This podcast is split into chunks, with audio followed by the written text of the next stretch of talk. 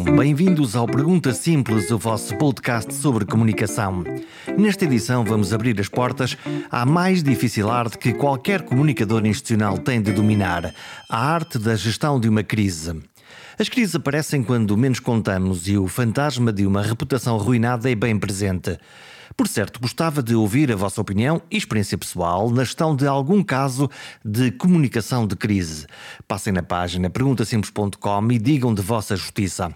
Se esta edição vos agradar e o tema for do interesse dos vossos amigos, Partilhem com eles. Quero crer que, se eles são da tribo da comunicação, vão subscrever este podcast. Ele está em todo lado, na RTP, no Spotify, na Apple, na Google. E assim, seguimos juntos. Vamos juntos, tribo da comunicação.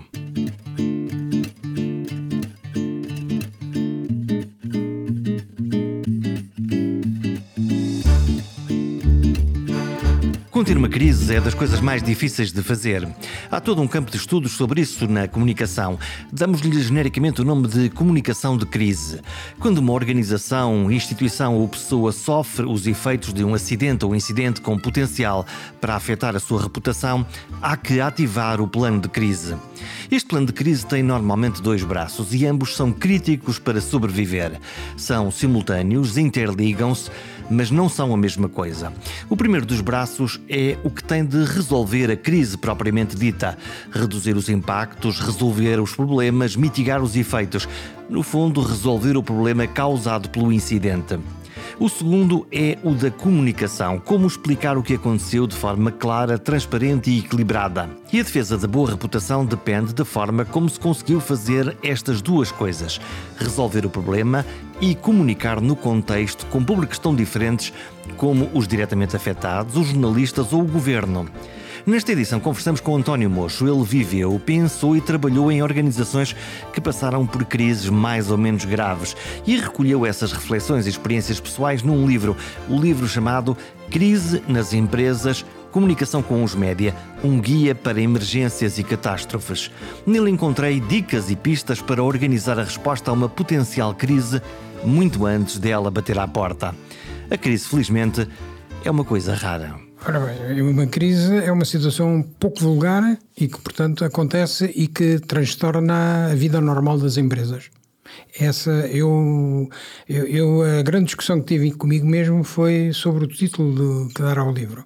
E escrevi várias vezes, várias maneiras, e acabei porque estávamos, isto foi durante o, o confinamento, estávamos com, em crise, e, e, havia quem não soubesse lidar com a crise. Daí lembrei-me de ir buscar alguns elementos antigos que tinha quando estive na empresa e, e, comecei, comecei a escrever, a juntar. Isso não tem uma ordem lógica, foi um bocado escrito em função do, do, das necessidades que eu penso que os diretores de comunicação que hoje continuam a existir nas empresas têm todos os dias. Hum, isto é uma espécie de manual de instruções, de aprendizagens que tu fizeste ao longo do tempo, de como é que se lida. Mas uh, falaste agora, a crise é uma coisa rara de acontecer.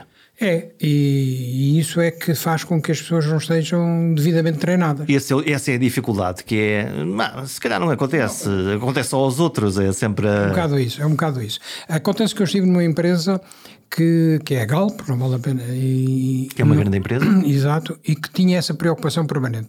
Fazia formação nessa área com equipas estrangeiras, porque aconteceram, e aconteceu-nos, acontecer uma, um incêndio numa refinaria ou uma explosão é uma coisa que é uma crise grave, que tem consequências para a população e para os trabalhadores da empresa. E isso, eh, no caso desta empresa, numa uma empresa industrial que trabalha com alguma coisa tão volátil e tão inflamatória como os combustíveis, obviamente isso é uma coisa que está mais perto da cabeça de, de, da organização. Está, está. Isso é claramente, nunca encontrei nenhum administrador ou diretor de primeira linha que não tivesse essa preocupação. Uns mais do que outros eh, acham que há sempre aqueles que acham que a crise se resolve e o problema que se põe a creche à crise é a comunicação da crise. E é daí. Que são coisas diferentes? São, para mim, são claramente diferentes. Uma coisa é atacar a crise com os meios e com os planos de contingência que há, outra coisa é comunicar o que está a acontecer. Hum, quando nós estamos a falar de um incêndio ou de um sismo, uma coisa é resolver aquilo que aquele incêndio ou outra coisa qualquer que aconteceu, outra coisa é dizer como é que nós Como é que a organização se posiciona em relação a quem? Em relação ao público, em relação às pessoas envolventes e depois há algumas coisas que eu, aliás, cito no livro e que, não, e que normalmente as pessoas não, não abordam, que é uh, os familiares dos trabalhadores da empresa que perante uma crise estão, estão em casa, sabem que aconteceu. Estão ansiosos? E ansiosos. E eu posso relatar, curiosamente, o, o caso mais complexo que, que encontrei na empresa foi quando, hoje já ninguém se lembra, aliás até fechou há poucos dias, o, há pouco tempo, a monoboia, que era um... Em Matosinhos. Em era um equipamento que ligava os barcos ao largo e descarregava. Isso na... é que é um tubo? É um tubo. Uhum. É um, chamemos-lhe um oleoduto marítimo que vinha de uma certa distância e que permitia que os petroleiros ficassem ao largo sem encostar no porto e descarregassem. Portanto, ligavam o tubo e descarregavam o seu combustível. O combustível da, da refinaria. Isso foi, foi, foi um projeto inovador. Em certa medida, em, em Portugal foi claramente, depois na Europa também. Acontece que foi inaugurado e no dia da inauguração discutiu-se longamente qual era o processo Uh, os engenheiros uh, debitaram N considerações e, e, portanto, a gente achava que nem sequer isso tinha enquadrar uma questão de crise, era uma coisa normal. E, e, Já agora, por curiosidade, como é, como é que é esse teu diálogo com com os especialistas, neste caso engenheiros, mas podem ser outros, não é? No fundo, o trabalho de qualquer comunicador que comunica para o grande público é depois fazer o interface com esses super especialistas que sabem mesmo da coisa, não é? Exato, é, esses super especialistas sabem da coisa e normalmente, como em Portugal há muito, são todos muito treinadores de bancada uhum. e, portanto, sabem tudo e. Sabem de, do que sabem, sabem e, e, também do que... e do que não, no que não sabem, neste caso, a comunicação. Eu tinha uma particularidade, porque isso vem de trás, que, que eu tenho formação jurídica e, portanto, ajudava de certa maneira a não, a, a, não ficarmos só na questão da discussão da comunicação, o que é que vamos dizer ao público. E, e só para, resumindo muito a questão, correu mal a inauguração. Primeiro decidiram que se fosse à noite. Desta monoboia? Desta monoboia. Correu mal porquê? Porque o produto vinha, entraria num dos tanques que há em Matosinhos, Uh, tinha que a primeira fase o tubo estava cheio de água e só depois é que vinha o, o, o, crudo, o crudo. E, e, havia que fazer uma interface ou corte da água e, e virar o, a agulha para. Isso foi uma discussão profunda sobre isso. Havia, havia, aliás, meios técnicos quase automatizados, mas optaram por fazer uma coisa manual. Ou seja, à vista. Quando deixasse ser água, viravam quando começassem a ver o crudo, então faziam essa mudança. Aconteceu uma coisa caricata, que é que nunca ninguém prevê, que é a pessoa que estava a tentar isso, a ver quando é que era, nunca se saberia se era ao fim de uma hora, de uma hora e meia, ou de um, ninguém tinha essa noção. Uh, Sabia-se que ia demorar mais de uma hora, mas uh, quanto não, não se sabia.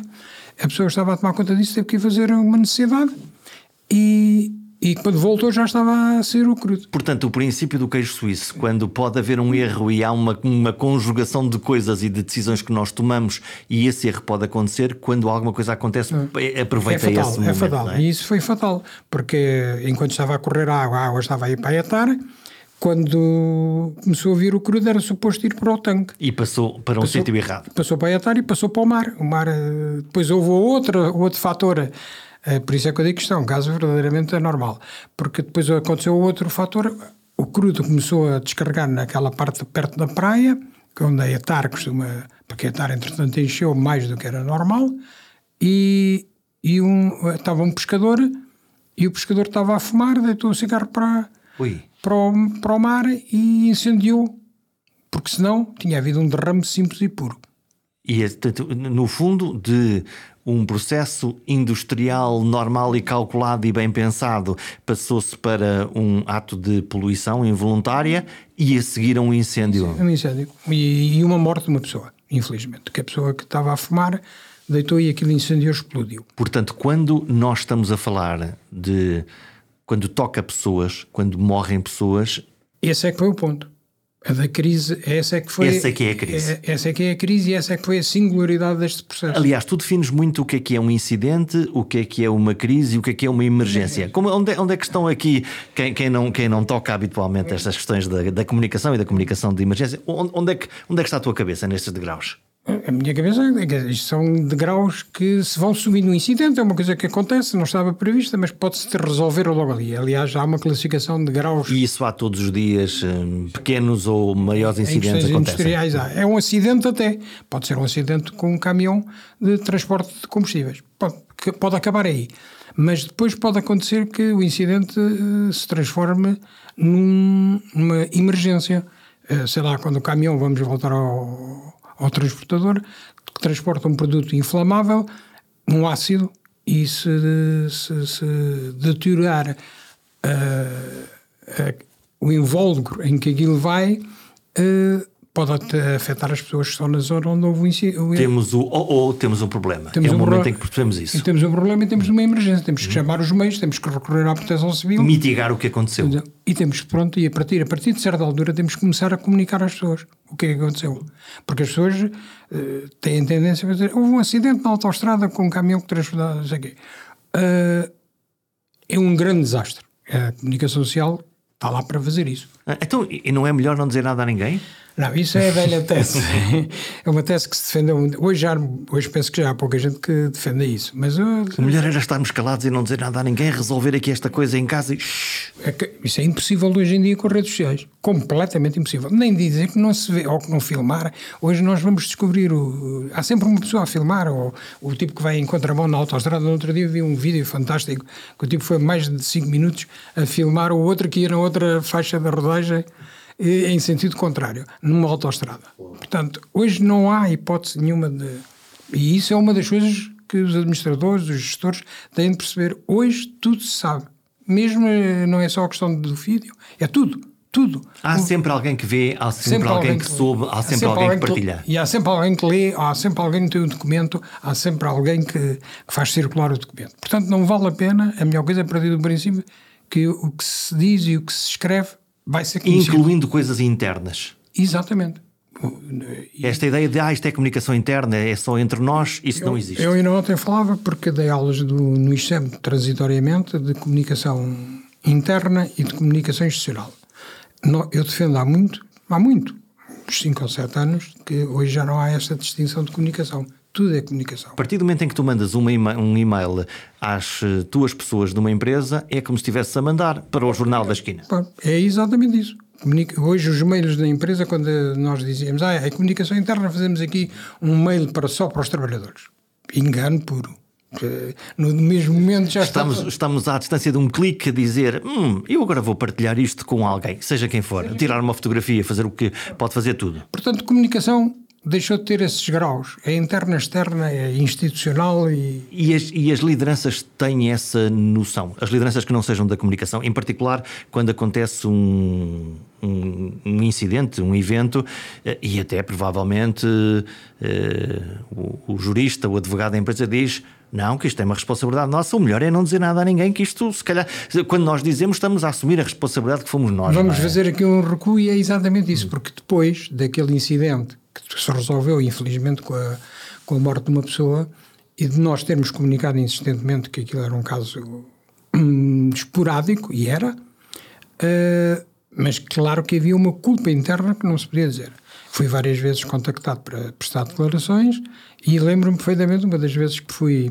Culpa versus responsabilidade? Exato, culpa versus responsabilidade, que agrava a responsabilidade. E apesar de haver seguros e uma série de circunstâncias, agrava a responsabilidade. E quando fui fazer declarações sobre o que é que tinha acontecido, houve um inquérito e os advogados da, da empresa diziam: cuidado, porque se, se, há qualquer sintoma de que é um erro humano ou de que somos responsáveis. Isto piora a coisa. Piora a coisa é evidente que estávamos, estava a provar completamente que era um erro humano. Nós, hoje eu sei estes detalhes porque foi à posteriori. E, e esse é um dos problemas da gestão da crise, é que tu não sabes tudo logo, não é? Evidente. E as perguntas, quando começam a aparecer, uh, onde é que estão as respostas? Mas há é? uma coisa que eu refiro muito no livro e que é fundamental: cuidado com a coerência da, da afirmação. Uhum. O que hoje se diz não pode ser desmentido à frente, senão perdemos toda a credibilidade. Se, se temos o azar, entre aspas, de dizer uma coisa agora e daqui a bocado provar-se que não é verdadeira. E, e, que poderíamos e deveríamos ter a obrigação de saber que era. Então como é que isso se resolve? Resolve-se com. Nunca se resolve tudo, mas uhum. resolve-se que tendo algum. Então, como é que se mitiga? Mitiga. mitiga tendo cuidado na, na, na declaração inicial, sempre muito concreta e não alargar, não fazer folclore. Factual e ser conservador. Conservador, exatamente, para que possamos ir progredindo. Daí a minha tese de que deve, se devem fazer várias declarações e não querer. Há, há quem defenda que, ah, espera aí, deixa acabar isto, depois a gente faz um comunicado geral. Não, porque os outros constroem a notícia. Se tu não contas a história, alguém vai construir a narrativa. E já vais ter dois caminhos. Ou vais ter que desdizer a notícia coisa difícil, reativo. reativo, ou vais ter que corrigir, já não, já nada é como tu querias a entrada. Portanto, a melhor coisa é que antes que alguém comece a escrever. Tu contas a história. Exatamente. E portanto controlas, no fundo, aquilo que é a primeira onda da narrativa. Exatamente. O que aconteceu foi isto, o que nós sabemos é isto, e temos aqui Sempre alguém. Sempre com factos. Se possível, com factos, para que as pessoas tenham uma aderência à, à verdade. Nós dizemos que aquilo aconteceu, é efetivo, o, o crudo foi para. Tal, estava lá um homem, teve o azar, estava a fumar não vamos. Aliás, houve um, um, uma, uma fotografia, não é uma fotografia, um desenho, agora passou-me o nome do que é que se chama no jornal. Um croquis, um, croquis, uma, uma... um croquis em que dizia o problema foi que devia lá estar uma tableta a dizer é proibido fumar. Uhum. Porque se fosse proibido fumar não tinha acontecido aquilo. Claro. Portanto, isto mostra o grau de problema que tinha. A... Se não há factos, logo há uma possibilidade de especulação e de reflexão não, sobre aquilo. Portanto, e, e, às vezes também ajuda a acrescentar dentro do que é real os factos para que as pessoas não percebam que nós estamos a, sabemos do que estamos a falar. Os factos são os factos, mas uh, na comunicação uh, humana e mediática e outra qualquer, uh, há aqui um pequeno, grande detalhe que é somos todos emocionais e onde é que entra a empatia, onde é que entra a compreensão em relação àquilo que aconteceu, neste caso àquela pessoa, mas a, mas a outros? O, o, talvez o modo como, como se comunica, a maneira de dizer. Factos e emoções. E emoções. E depois também, muito importante, quem diz. Uma coisa é, eu na altura tinha a qualificação de ser diretor de comunicação, mas era o porta-voz da empresa, mas há uma altura em que o porta-voz da empresa se esgota já não, já não, já não é suficiente. Não, não é suficiente. É. Os porta-vozes desapareceram ou é impressão minha? Praticamente, praticamente. Hoje, para o bem ou para o mal? Eu acho que para o mal. Porque é assim, o porta-voz é um, é um funcionário e é um grau abaixo. Pode ser corrigido pelo presidente. O contrário já, não, já não dá, não é? Não dá, não. O porta-voz não, pode ser presidente. Não... O presidente está fora da questão. Não, não pode. pode, claro. Mesmo que diga uma grande geneira, nada. o contrário, sim. Portanto, tu crias um nível primário onde existem informações factuais e fins, mas tens sempre um. um, um... Pode ser corrigido, acrescentado e pode ser explicado. Claro. E foi, foi o que tentámos fazer. Primeiro, porque uh, eu tinha a sorte, na altura, de ter um presidente que era, tinha vindo de Inglaterra, tinha trabalhado fora do país muitos anos e e tinha tido, enquanto esteve em Inglaterra, tinha tido um consultor de comunicação à inglesa. Ok, portanto vinha já com formatado com e os ingleses trabalham bem. Muito bem. Nestas Isso, nisso ele, claro que depois tinha ter que fazer aquela adaptação ao, dia a dia português que é um bocadinho diferente. Mas seja como Mas for, era português ou não? Não, não, não era, era um consultor inglês. Ah, já agora por curiosidade, explicar a, a alguém que vem de fora, que não conhece a cultura e que não conhece como é que as coisas funcionam exatamente nessas regras não escritas, é, era para, para ti, foi um processo fácil? Não, foi um desafio. Foi um desafio, primeiro porque o Sr. Engenheiro Manuel Ferreira de Oliveira, infelizmente, já faleceu, é, ainda por cima já não estava em Portugal há 19 anos, falava corretamente inglês, mal português. Tinha estado na Venezuela há 9 anos e, e, tinha os compartilhos e os compartilhares. E, e, portanto, falar em português era, era, era, difícil? Era difícil. Ele corrigiu rapidamente. Tinha uma grande capacidade, tinha sido professor na Faculdade de Economia. E empenhou-se naquilo e levou aquilo a sério. Mas eh, era muito contido e raramente eh, prestava declarações. Porque quando prestava dizia que está a falar o presidente da, da empresa, uma das maiores do país, não pode estar a dizer banalidades. Bem, um belo princípio. É, nem toda a gente o segue. Não, mas, mas é um belo princípio. Eu, eu, eu, quando falo, vou dizer coisas que são importantes, relevantes agora, e que. Agora é lembrei-me de, de, um facto, uma coisa que acontecia. Isso, eu, tinha, eu conhecia, nunca fui jornalista, verdadeiramente. Mas parece, mas parece. Tens não, eu escrevi umas coisas sobre. não, liguei-me ao, ao setor automobilístico, mas não, nunca exerci. E, e uma das coisas que os jornalistas, depois de uma Assembleia Geral, que tinha algumas nuances, mas não era nada conflituosa, queriam saber o que, é que, o que é que tinha sido e queriam entrevistar à saída da Assembleia Geral o, o Presidente. E eu, e eu fui-lhe dizer, e ele disse o Presidente, depois de uma Assembleia Geral, tem mais coisas... Falou que... aqui para os acionistas, já não fala em público. Não, você vai lá dizer, você quer eu, vai lá dizer o que, o que achar que é eh, possível nesta altura. Mas eu não faço declarações à saída de uma Assembleia Geral. Portanto, isto era a cultura inglesa. E, e ele seguiu sempre e voltando ao incidente do Porto em Matosinhos, é foi à noite, foi de madrugada, eh, e, e ele perguntava-me, eh, às três da manhã ou às sete da manhã, o que é que era preciso fazer. E eu disse, é preciso sossegar as pessoas que estão à volta. Isto foi um incidente. A comunidade. A comunidade. Vivem ali, isto não teve nada a ver, foi uma explosão no mar autolimitada com uma vítima, mas que não, não terá impacto na população. E, e, e, o equipamento está completamente a funcionar. E nós conseguimos fazer uma coisa que a comunicação social, em certos momentos, ajuda porque está desejosa, fazer um direto à uma da tarde, no dia seguinte, uh, de, de, dentro da, da refinaria, com o Presidente a falar. Lá está. A, a, a, credibilidade de mostras, transparência e, por outro lado, credibilidade porque é a, a, pessoa maior da empresa que aparece a dar a cara. E depois falou uma vez. E naquele dia falou tudo o que tinha a falar. Nunca mais voltou a falar sobre o tema o tema surgiu depois nos, nos, tempos seguintes para mim. Claro, esgotou-se e depois há a seguir ondas de choque porque há mais perguntas para fazer. Pronto, e essas perguntas eu tinha condições para, para responder e tinha sempre o respaldo de que o Presidente já tinha dito alguma coisa sobre isso. Pronto, é, é, é no fundo, uh, eu acho que a reação foi muito positiva. A TSF, vamos aqui fazer um bocado, a TSF nessa época era muito ativa e hoje ainda é, mas... E tinha uma extraordinária redação no Porto? Tinha, e portanto às quatro da manhã estava-me a interrogar, o Presidente pôs-se no carro e foi para o Porto, eu fiquei, só fui no dia seguinte, no dia seguinte, não na, na manhã seguinte, mas fomos ali uh, atualizando o possível e, e portanto mantendo sempre a informação. Nunca dizer aquela coisa que vamos dizer a seguir, estamos a estudar, está aberto o inquérito, e são tudo defesas para outras situações ou mais complexas ou em que a gente não sabe o que se passa. Agora, nesta fase, não. Em que tu, em que tu consegues uh, uh, juntar essas coisas. Comunicar bem. Comunicar bem implica, uh, neste caso, ou de qualquer, honestidade, transparência. Honestidade e transparência. Depois, comunicar, uma banalidade vou dizer eu, mas é uma coisa essencial. De modo a que os ouvintes ou os que leem percebam. Portanto, demasiado técnicas não, fora de jogo. Fora de jogo, completamente. Explicar o incidente como problemas de. Eu até posso dizer aqui, o, aquilo, o produto devia ter ido para slots. Slots é um, era o sítio onde hoje. Não, não Ninguém nada. percebe, não é? Os engenheiros que sabem, sabem, claro. não são eles. E tu não falas para os engenheiros não, no caso de um incidente. E falar sempre na perspectiva de que pôr-se no lugar do que está a ouvir. Portanto, a comunicação é feita para aquilo que vai ouvir e não para, para, não para, para quem está a produzir. Há muita tendência de alguns comunicadores de se gostarem de ouvir eles próprios. E, portanto, fazem um discurso muito elaborado. Ou do hiperespecialista falar para os seus pares especialistas também, não é?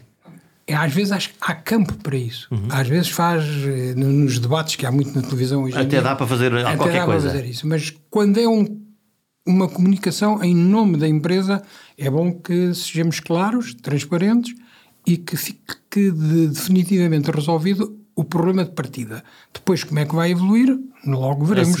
Logo veremos. Há muita maneira de, de. Isto estamos a falar de comunicação empresarial. Pois há outros níveis. Organização política, a gente vai falar também sobre isso, até porque tu tens eh, eh, experiência a isto e estiveste eh, também num gabinete ministerial.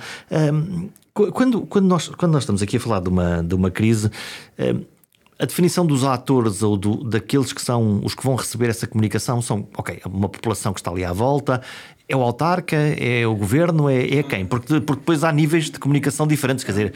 Há claramente. E as perguntas são diferentes também. Há as é? pessoas, as pessoas eh, que estão na zona e que são diretamente afetadas pelo, pelo incidente. O que é que me pode acontecer? Isto polui, vai afetar a minha saúde? Esse, esse conjunto de perguntas aparece logo. Sempre. Depois as pessoas que têm familiares na empresa e que possam ter sido ou não afetados, mas que as pessoas pensam este não foi, mas vai poder ser noutra, noutra situação. Quando ouvimos a, a, empresa de alguém que, de quem nós gostamos trabalha, há lá um clique também. E depois as vítimas Uh, curiosamente, isto às vezes, hoje, hoje passou tantos anos, já se pode ver, isto até não, tem, não teria graça na altura, mas a primeira notícia que a TSF dá é que tinha havido a explosão, disse o que se sabia, e, e que tinha havido dois mortos. E, e isso levantou-nos um problema tremendo, porque nós andámos desesperados à procura do segundo, da segunda vítima. Portanto, tu partiste do pressuposto que essa informação era, era verdadeira, estava confirmada? Não havia, não, havia, não havia razão para não.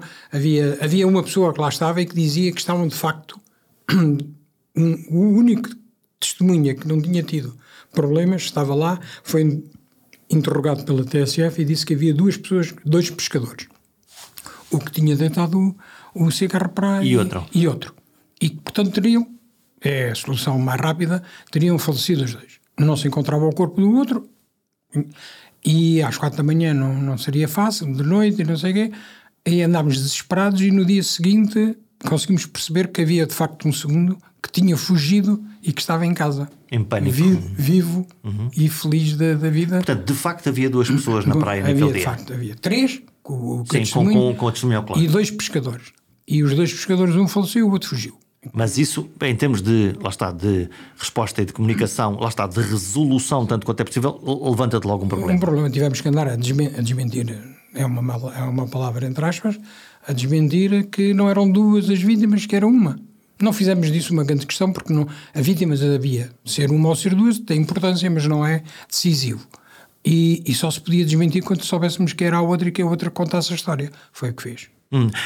Normalmente, e nós falamos aqui, e há obviamente organizações e empresas que têm uma noção mais próxima de vulnerabilidades ou de possibilidades de que alguma coisa corre mal. Há um manual para, para fazer o, o, o, o cheque, a verificação de, de vulnerabilidades, quase a, a, lista infinita das coisas que podem correr mal. Eu acho que não há, ou antes. Eh, eu tentei fazer aqui no, no livro alguma. Faz uma lista muito, grande, muito grande, quase assustadora se alguém ler isto eh, tudo. Sim, a pessoa se começar a ler isso e começar a dizer assim: se isto me acontece a mim, vai ser o fim do mundo. Nunca acontece tudo ao uhum. mesmo tempo. Faz uma lista de possibilidades. De possibilidades. Uh, e isso é uma coisa que aprendi com, com, com os ingleses e, e ainda por cima tive um, uma ação de formação com os tipos da, da Saudi Aramco, que é a, a petrolífera da, da Arábia Saudita, que era mais um inglês que tinha uma lista infinita, parecia um, que íamos fazer o voo, do, levantar voo com o checklist, tinha uma lista. E ele dizia com muita clareza: uma destas vai acontecer. Não sabemos é quando. É, é quando. E portanto a melhor coisa é, é, sabermos como é que fazemos em cada um dos casos. E depois o que é que se faz a essa lista? Essa lista, eh, vamos lá ver. Numa empresa como petrolífera, chamemos-lhe assim, que teve desde os incidentes de, no Golfo do México, a, aliás, eu também relato aí vários casos que se passaram no mundo, quer petrolíferos, quer outros. Uh, as, as, empresas têm essa, têm essa lista e vão fazer o, o cheque do que é que está a acontecer. E, e a partir daí, há, depois há a fase seguinte, é de identificado o problema, o que é que se faz a seguir. Mas quando ele acontece ou de uma forma preventiva e anterior? De uma forma preventiva, era isso que ia. As petrolíferas normalmente têm o chamado manual de, de crise e, e, de, de, dos incidentes. Portanto, numa crise destas, há pessoas que estão automaticamente convocadas para irem para um gabinete e para se instalarem. Gabinete de crise. Uma gabinete que pessoas são estas? Quem, que funções é que lá estão? As pessoas devem. O problema é que não podem ser escolhidas na altura, têm que estar treinadas. Ah, essa senão, é que, senão, essa é que... senão compras o, não, o, bom, não, não, o bom isso mais volta quieto. Isso mais é? volta quieto. Isso mais volta quieto. Há, há que fazer treino e há que fazer simulacros. E, e, portanto, o fundamental é que as pessoas que estão definidas podem ter outras funções da empresa. Normalmente, as pessoas do gabinete de comunicação estão lá para fazer a, ajuda na, na, situação, mas não é para intervirem diretamente quando há uma crise grande. Portanto, vão ter que ser chamadas, desde o tipo do ambiente, ao tipo de, de, de jurídico, portanto, pessoas que possam colaborar e depois desde exteriores, há, há, hoje já há mais, mas na altura havia já empresas que, de assessoria que podem que podem dar apoio nessas, nessa questão. E, portanto, a, a, tribo da comunicação faz o, faz o interface, mas o processo de decisão e de resposta à crise é liderada por quem? É liderada por duas pessoas, normalmente o diretor de comunicação para a resposta e o, de, e o responsável, aquele que é nomeado pela empresa para resolver a crise uhum. propriamente dita. Portanto, uma coisa é o que aconteceu, a mitigação da, da, do acontecimento, outra é o que é que nós vamos comunicar. O que é que é preciso? É preciso chamar um, uma grua, se é preciso fazer isto, se é preciso fazer aquilo. Isso é o, normalmente o um engenheiro, neste caso, que gera. Uh... Então, e as lideranças séniores entram aonde? O presidente, o diretor-geral? O... Depende do, do nível, do, do, tamanho da empresa, e do, mas o diretor-geral pode ser um dos que está no comando da operação o, o presidente deve ficar mais uma vez de retaguarda para lá ir só quando uh, a situação já não tem muito a compor e é preciso acalmar as hostes. Portanto, já estamos num nível diferente. Já estamos num nível diferente. Depois tem que haver uma conferência de imprensa que estabeleça as regras. Uh, uma das coisas que não se faz habitualmente cá é num incidente mais ou menos grave é que haja pontos de situação sistemáticos, regulares, regulares, marcados, para que a imprensa não esteja a, a navegar entre. Isso aconteceu em, em, eh, fenómenos como entre os rios, que me lembro que acontecia isto, ou, ou uns incêndios, por exemplo, na, na zona do, do centro, isso aconteceu com Fazer o ponto da situação uma hora marcada, e é mesmo que mesmo há sempre aquela tendência de dizer, ah, eu não tenho nada. Não há nada de novo para dizer. Mas há pelo menos para esclarecer. Ok. E, portanto, é bom que a imprensa. E só esse ato já permite alguma. Uh, tornar a coisa um pouco mais serena. Pois é, aquelas nuances, pode-se eh, achar que não fazer à hora certa, porque à hora certa os noticiários são em direto uhum. e há tendência, pode fazer um quarto de hora antes, os jornalistas pegam no, no, no material que. Editam rapidamente e, e põem no ar. E põem no ar. Mas isso são tudo. Mas, mas o, o, outro ponto é: se tu fizeres em cima da hora do telejornal ou do noticiário, podes ter mais tempo, não é? Exato. Isso é, e depende muito de, das circunstâncias, mas é preciso ir comunicando. Não é. Está resolvido, a gente faz um comunicado e não houve nada de novo, continua. Aliás, há várias situações. Se bem nos lembrarmos, voltou a passar-se comigo, noutra função, o, a morte do FER uhum, em, em Braga. Guimarães. Em Guimarães, em Guimarães. No, jogo, no, em pleno jogo de futebol. Eu estava a jantar e telefonaram-me a dizer que tinha havido. Eu, nessa altura, tinha responsabilidades na área da saúde e telefonaram-me a dizer que eu tinha ido para o hospital e que havia. E não sabia se estava morto, se estava vivo, ou, ou havia ali uma discussão. E, e curiosamente, nós tínhamos feito um, uma formação a médicos, diretores de hospitais, oito dias antes. Bem, isso é. E foi. E um dos médicos era o diretor do Hospital de Guimarães, tinha estado na formação. E, e aconteceu, ele fez conforme tinha sido formado, chamemos-lhe assim, e, e, correu bem. A única coisa que correu mal foi que entrou de mal, no sentido em que soube antes do que devia ter sido, foi que houve alguém que entrou dentro do, das instalações e que quando chegou cá fora e falou aos jornalistas disse que... Contou a notícia. Contou a notícia. Portanto, quando o médico interveio, já, mas eu, estava esvaziado no fundo Estava da, esvaziado a notícia, mas não estava esvaziado o processo. Claro. O que é que se fez? O que é que, se fez? O que é que aconteceu? O que é que aconteceu? Porque é que morreu e o que é que foi? Mas nessa época, já não me lembro em que há, mas já foi há bastantes anos, os médicos fugiam a. A sete pés da, do, dos jornalistas e. Mas, mas é, ainda por cima numa situação tão complexa, onde a resposta à pergunta que é não é o que é que aconteceu, mas porquê é que aconteceu, ele não pode responder na altura. Mas não, não existe essa não resposta. Existe, não, não, existe, não existe. E, e, para ser fiel não pode avançar com alguma coisa que só a autópsia vai. Especulativo. É mas diga lá, senhor, mas, mas no campo das hipóteses, o que é que é? O que é que foi, se a, se a paragem cardiorrespiratória foi, se foi atacado a tempo. Ser coisa... factual, mais uma ser vez. Factual, exato. É fundamental dizer os factos e não dizer nada que possa ser contestado, visivelmente contestado. Que os jornalistas dizem, estamos aqui a enfiar o barreto. Sim, estava a dizer aqui uma coisa que não, quer dizer, está, está, está visto que não vai acontecer. E, e tu que já fizeste hum. várias vezes, também deves ter tido essa percepção. Estamos aqui a vender a banha da cobra. É, é, evidente que o jornalista pode até não reagir, mas fica. Mas ficou com essa percepção. Pronto, é a pior coisa. Lá foi a credibilidade. Lá foi a credibilidade. Hum. E isso é que é. Nós só conseguimos fazer comunicação e não, e não vou aqui ter a validade de dizer que nunca eu mentir nunca menti, uhum. mas dizer a verdade toda. Não contar a história exatamente ou escolher um melhor ângulo para contar a história. Escolher o um momento apropriado e com mais argumentos para contar a história. Quando a história não é muito. Sim, pondo um peso mais de um lado ou do outro para, para criar para que ela se, se quando, torne Quando a história não é muito favorável, é bom que a gente tenha estes cuidados. Nós, no, no último ano e meio, andamos todos aqui atrapalhados com a, com a pandemia eh, de Covid Tu, tu, tiveste funções eh, de suporte de, de, muito próximas junto de um, um, ministro da Saúde, o ministro Luís Felipe Pereira. Uh, como é que tu olhas para, para, para o processo de comunicação numa crise tão difícil e grave como esta? Provavelmente a maior das nossas vidas em termos sanitários. Sim. Não é fácil não é comunicar fácil saúde, não é? Não é fácil comunicar saúde. Não é fácil.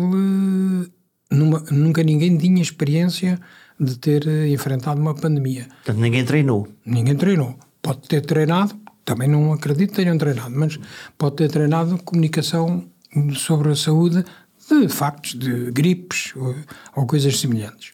Mas não, não, houve, não havia uma comunicação apropriada para esta situação.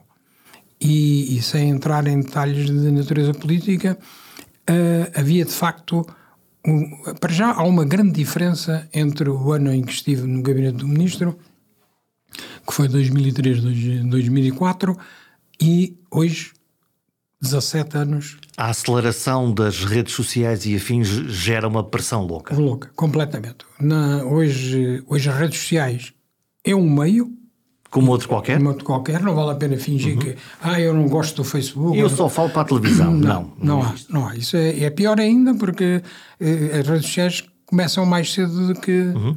do que isso. E, e deturpam. E depois, ainda por cima, com, com o meio incógnito de que a pessoa Sim. está ali. Há um anónimo qualquer a espalhar um, um, boato, um, um rumor. Portanto, eu, eu recomendaria que as empresas se deixassem dessas balelas, uhum. para não dizer outra coisa. E olhassem para uns Facebooks e para os Instagrams e para os Twitters da mesma maneira como olham para um jornal Porque ou para uma televisão. A reputação da empresa pode estar em causa por uma notícia que não é contrariada no, no Facebook. Logo, na hora. Na hora. Ou, ou, porque há muita maneira de contrariar. Não é preciso desmentir a notícia. Pode-se dizer. Provavelmente fornecendo mais informação. Mais informação. Ou contar a história. Uhum. É, sem, sem, dizer, sem dizer sequer que está a desmentir aquele boato. Eh, pode-se contar a história como ela é. Portanto, eh, em 2003, 2004, tu recebias os telefonemas da praxe porque o noticiário das 8 da manhã da rádio é que era atenção ao noticiário da uma para, para, para as televisões eh, e depois, quiçá, trabalhar a imprensa para o dia seguinte e o telejornal. E, e, e, imagino que o teu dia normal às nove da noite estava há, sossegado. Há, exatamente, em princípio, em princípio. Sim, em condições normais. Há vários factos. Um deles, por exemplo, na altura, como sabes, o diretor-geral de de saúde era o Francisco Jorge, uhum. que é um comunicador nato. nato, fantástico nessa matéria. E já não sei bem o que era, mas sei que o facto é o facto. Havia uma crise qualquer com um hospital e ele telefonou-me num domingo às 10 da manhã. E dizer, tu? Ops. Às 10 da manhã, então. Pronto, eu acho que era um problema com o Hospital de Viseu que tinha, um, que tinha tido uma paragem do equipamento que punha em causa. Mas ele, ele que era, ele, eu até lhe disse, o Francisco é a melhor pessoa para, para, avaliar, para avaliar e para explicar. Para explicar. É? Ah, mas era preciso ir ao telejornal da uma da tarde e tal. Assim, não, não, não vai querer que vá ninguém do Ministério da Saúde claro. por uma coisa que é grave, mas que é do Hospital de Viseu. Então, ficámos nisto. Eram 11 da manhã, nunca mais soube nada e tal. É o dia fatal. Ao meio-dia e meia hora desse dia, o Saddam foi encontrado no... No, no, no bunker do buraco. No, no buraco nunca mais houve problema nenhum com a questão da saúde e com o hospital. Claro, os focos viraram-se todos para o outro lado. desapareceu a notícia. Uma cortina perfeita no fundo de... Isto o que é que faz pensar? Não, é, não há Saddam todos uhum. os dias, eh, nem voltará a haver. Sim, a menos que tu tenhas sido tu a organizar, não. encontrarem o Saddam, presumo que não foste, não é? Não fui, não fui de certeza. E, mas fez pensar que é bom sistema criar, não é, não é criar factos falsos, mas é criar Boas histórias Boa, alternativas. Alternativas. Para que alguém pegue nelas ou para que essa, vou aqui dizer, tapa outra. Uhum. Portanto, uma que tenha mais valor ou que tenha um valor equivalente e que consiga contrabalançar. Agora, comparar o que se passava em 2003, 2004 com o que se passa hoje é pura ficção. Não há, não há nenhum estilo. Também depende dos ministros, mas os ministros são mais expostos a comunicação é muito mais agressiva no bom sentido da palavra, tem mais meios, tem melhores conhecimentos, sabe fazer melhores perguntas. Portanto, não é possível controlar a informação? Nada, não vale a pena. Já agora, por curiosidade, como é que os ministros ouvem o, o barulho da informação e da comunicação? Eh, eu trabalhei ao longo de 30 anos eh, que eu não tinha nada a ver com a comunicação e não havia sequer eu acho que havia para aí uma cadeira de comunicação no ICEM e não mais do que isso. Uh, eu, comecei, eu era jurista e, e, e, fui empurrado para esta função uhum.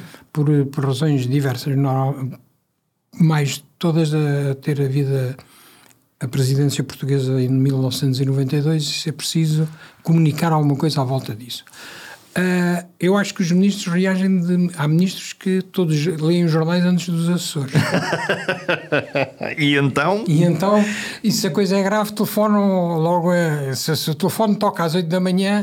Tu já é, é sabes é que, ele, que ele leu, leu uma notícia ou, ou, ou, ou, aquela coisa que são muito sensíveis à seta que está para cima ou que está, está para baixo. baixo. É? Exatamente. Hum. E há uma coisa que o assessor deve fazer também: é saber da véspera se lhe vai o que tocar... É que vai, qual, qual, é o, qual, é o, e avisa, vai e, avi, e avisá-lo.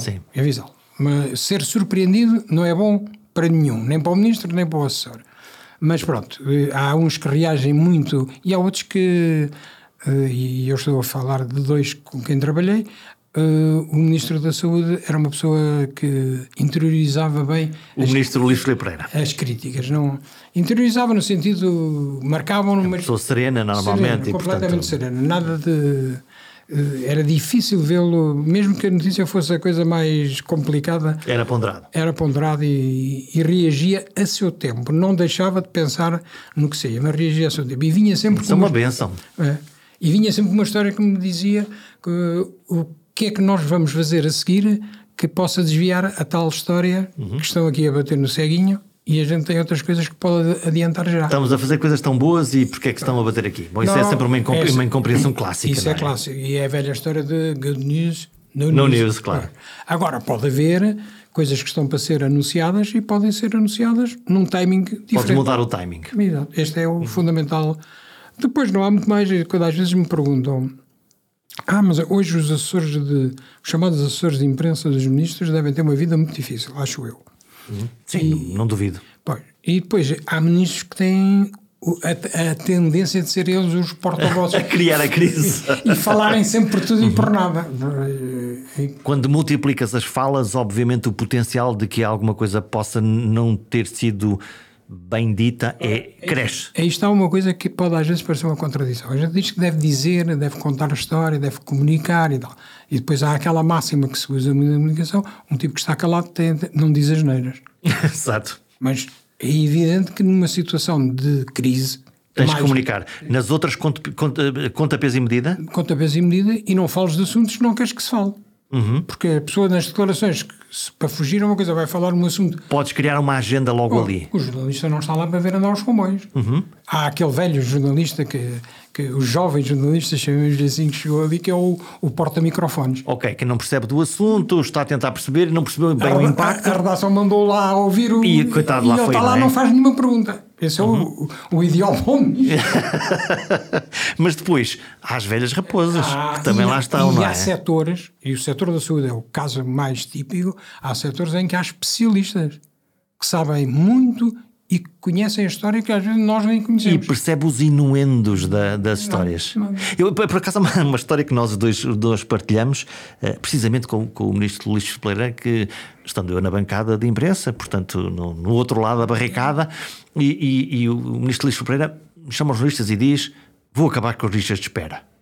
E, e eu lembro-me que a, a, comunidade dos jornalistas que faziam saúde, olhamos todos uns para os outros a pensar como é que é possível? O que é que, o que, é que, é que está a acontecer aqui, não é? Que é, é exatamente isso, não é? Que é, mas eh, as, as, listas de espera não acabam no sentido que o que é que ele vai fazer para, não é? Mas, mas criou esse, esse som de baita. E controlou, e controlou, e a primeira grande dificuldade disso foi saber quantas as pessoas é que estão em listas de espera.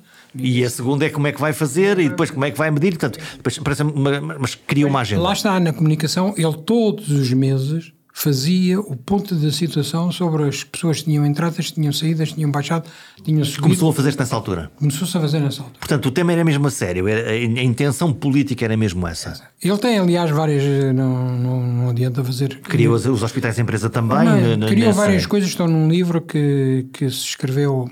Em, em, que se juntou um bocado um género deste da crise, juntou-se todas as reformas que ele pensava poder fazer. E algumas ainda estão em curso e outras tiveram sucesso, outras não. Como, como acontece sempre. Quando, quando nós estamos a olhar para, para a política, temos a questão da popularidade e de se o Primeiro-Ministro remodela ou não remodela, ou antes, se me escolhe para Ministro ou não escolhe para Ministro, e por outro lado a questão da, da reputação, mais nas organizações e obviamente no campo da saúde há boas reputações, o, o, o, o universo da saúde trabalha bem. Vamos, por, vamos por que o SNS funciona maravilhosamente dentro bem, do caos que se diz Respondeu, no fundo. Qual, qual, é o, qual é o valor da reputação? Para que é que serve uma boa reputação? Uma boa reputação. Uma, uma má gente suspeita para que é que não serve, não é?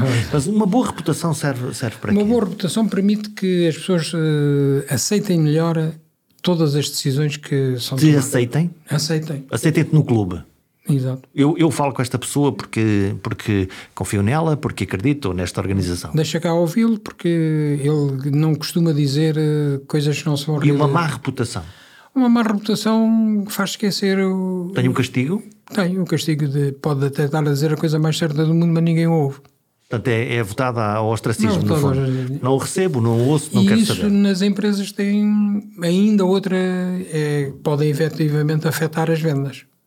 A pessoa pode não querer. Então, mas se os produtos são bons, se a qualidade é boa, porque é que. Olha. Porque é que, porque é que, porque é que, porque é que tu ligas uma coisa à outra? À reputação, à questão do negócio, ele próprio? Porque as pessoas têm sempre a tendência para pensar que aquele produto que a empresa vende, se a empresa tem má reputação, é mal feito. Ah? Uma desconfiança. Uma desconfiança sobre o produto que vende. E às vezes uma desconfiança sobre o processo. Eu lembro, Mas que é uma coisa perceptiva, perceptiva. é uma percepção. Primeiro exemplo de. E há pouco falávamos que as empresas não queriam falar sobre o Facebook. Algumas têm receio, porque o Facebook pode ser visto, e é preciso ter cuidado nisso, de facto, pode ser visto como o porta-voz da empresa. A pessoa que escreve em nome da empresa no Facebook. É evidente que isso é. Preciso ter cuidado sobre, sobre isso. Mas não podem ignorar que o Facebook fala da empresa. E, que a comunidade fala, que as pessoas falam. Exato. E portanto que.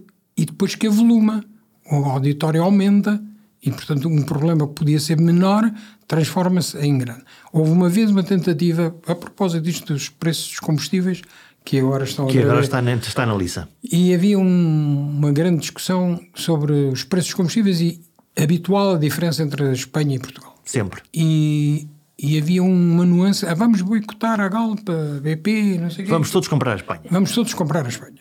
E, e porque as empresas são eh, andam a roubar o e havia uma um, eu lembrei-me e como tinha o encargo de fazer a, a, defesa da reputação da empresa já em forma exterior já não era quadro da empresa e lembrei-me de uma coisa muito simples de que coloquei no, no Facebook e que gerou alguma discussão mas que matou em certa medida a Galp vende gasolina e as outras vendem gasolina e gasóleo em Espanha e em Portugal. O preço completamente diferente. Há pessoas que vão abastecer, uh, era o caso em Ayamonte. Uhum.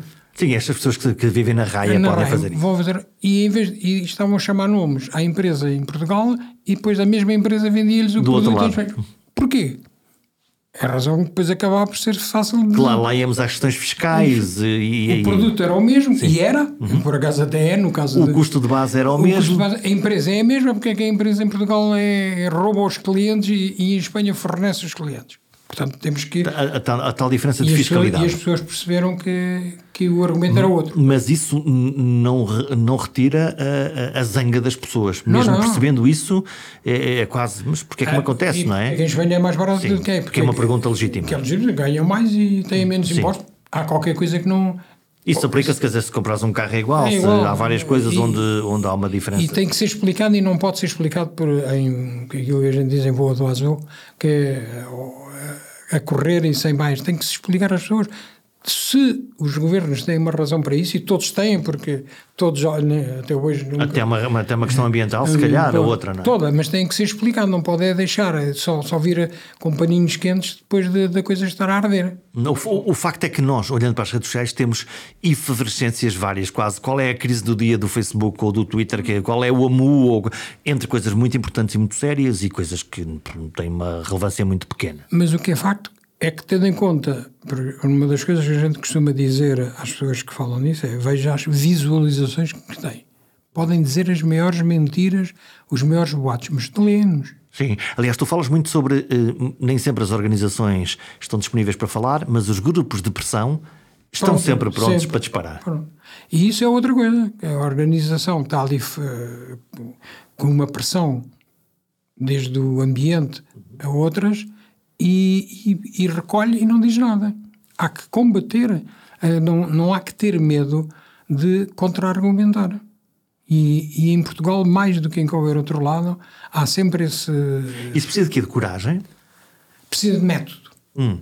Método de trabalho. Método de trabalho. Não é Levar isto a sério. Pô, não é dizer que porque acordei zangado ou que me estão aqui a dar cabo da cabeça. E eu agora vou responder. Agora vou. E normalmente não, quando nós estamos irados a coisa corre respondemos, mal. Respondemos, corre mal. E é, não é como o ministro que de manhã viu a notícia na primeira página e ficou virado do avesso. E depois o que é que acontece quando eles ficam virados do avesso? Reagem normalmente mal, é porque não, não querem falar com o jornalista, não querem não sei o quê, e depois normalmente têm sempre o azar de que naquele dia tinham Tenho um evento onde, onde, onde, onde tem que estar. Onde vão lá estar fatalmente, portanto, aí não há nada a fazer. A propósito disso, hum. eu consegui, com a ajuda dos jornalistas, claro, uma coisa que é pouco vulgar acontecer é que, e que eu por acaso sempre achei mal e continua a acontecer, que é um ministro, primeiro-ministro, tudo, chega a um sítio e estão os jornalistas à volta do carro, não deixam Sim. quase que sair e fazem... É uma espera. É uma espera.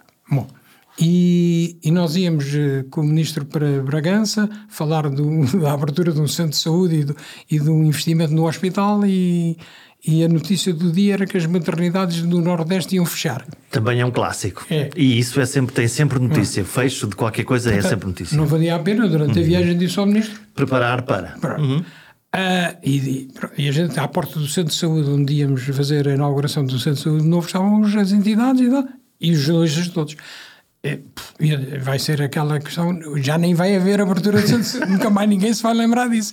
Mas pronto, fiz uma tentativa que eu pensei que era desesperada, mas que resultou plenamente. Saí antes do ministro, fui ao outro lado do carro e disse aos jornalistas: sobre as maternidades, nós vamos falar disso às 5 da tarde no, no Governo Civil.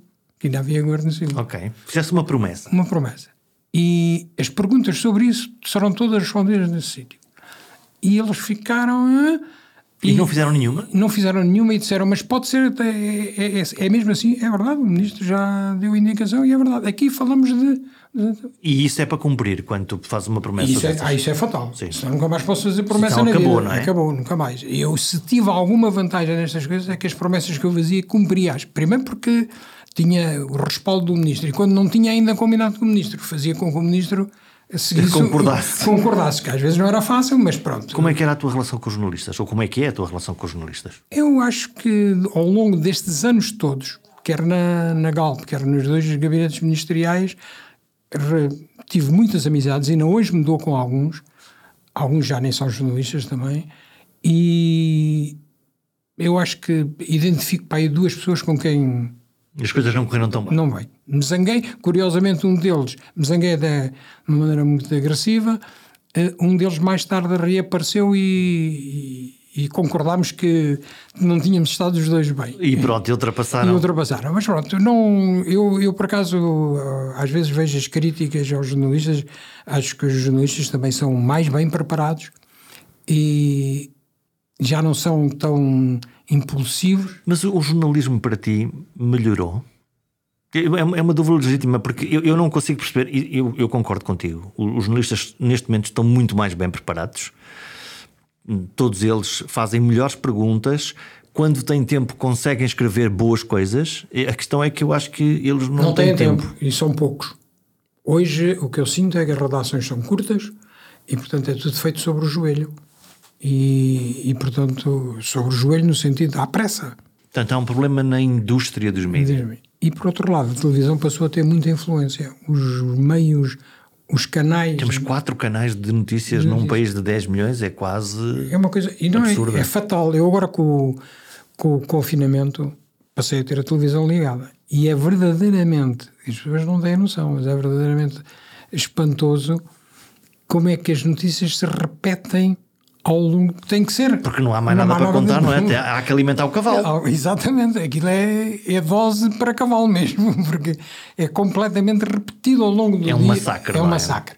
Uh, e depois as notícias, os jornais, a rádio, uh, a sensação que tenho é que anda um bocadinho a reboque do que acontece na, nas televisões. O que nem sempre acontecia. Normalmente os jornais lideravam. Uh... No tempo em que falámos antes, o, a primeira coisa que os jornais, a televisão, o jornal da Uma, que era ia picar as coisas que, que, que, os jornais iam, iam contar. É, exato. O jornal da Uma, o que os jornais traziam de manhã nas capas. Era o que aparecia no. E portanto isso também dava um tempo de preparação. De preparação. Agora o que me dá a ideia é que, até mais do que a televisão, anda tudo. Fico sempre um pouco preocupado quando, quando vejo uh, imprensa a sério estou a falar das televisões, estou a falar dos jornais e das rádios, citar redes sociais em coisas que não têm. E passar eh, vídeos que fazem nas redes Sim. sociais também choca-me. Lá, lá foi a curadoria? Foi, foi. Isso é. E, e, depois é a falta. Eu acho que isso tudo resulta da falta de meios. Os jornais encolheram muito os custos. Claro. A publicidade foi, foi, foi abaixo, abaixo, deixou de haver pagamento. Portanto, é difícil eh, gerir a, a empresa. E, portanto, só há uma solução: é, é cortar. Por outro lado, os jornalistas uh, estão mais bem preparados, mas, há, mas são mais genéricos. Hoje em dia tu não encontras um. Não há os especialistas, ou há menos especialistas. Aliás, na saúde, que é um caso típico, eu acho que só há uma nossa amiga do Salzedas que, que fala sobre saúde regularmente, regularmente. E, há, e, há, vários anos. Há vários anos. Hum. Ninguém mais, falam quando é preciso, mas fazem as perguntas da praxe que qualquer jornalista faria, mas não há. E não, e não dá contexto não, à, àquilo há. que está a acontecer. Na Olha, economia já é diferente, mas isso é normal. Sim, há uma tribo próxima na economia muito, na política também, no desporto também, no desporto, no futebol. No futebol. Vamos é. ser. E, e depois há aquela tribo que, que as televisões, mais uma vez por falta de outros recursos, que é dos comentadores de tudo e de nada. Ocupam um espaço. E, e, são baratos pelo, pelo, pelo, tempo que estão a ocupar, não é? Esse, isso é obviamente muito mais fácil. Olha, vamos fechar. A tua bola de cristal mostra o quê? Que tendências é que tu estás à espera nos próximos anos? Uma aceleração? De, na, parte, na comunicação. Na comunicação. É uma, eu acho que é uma. Ou o contrário? Não, uma aceleração há sempre. Hoje em dia não há, não há que ter dúvidas sobre isso. O que eu penso é que é capaz de haver um, um reposicionamento um bocadinho em função de que já não vai haver nos próximos 10 anos, penso eu, a evolução que houve nos últimos de saltar o Facebook, o Instagram, tudo e mais alguma coisa. O mundo acelerou e isso no universo da comunicação de crise quer dizer mais ruído, menos tempo de reação e muito menor controle da situação. Os Facebooks desta vida transformaram qualquer cidadão num potencial órgão de comunicação. Mais rápido que os tempos atuais é difícil, afinal, já estamos todos a viver ao minuto. Mas a forma de comunicar e responder às crises que afetam a nossa reputação tem sempre campo para evoluir, sem nunca esquecer a principal regra de ouro: mais vale prevenir do que remediar. Até para a semana.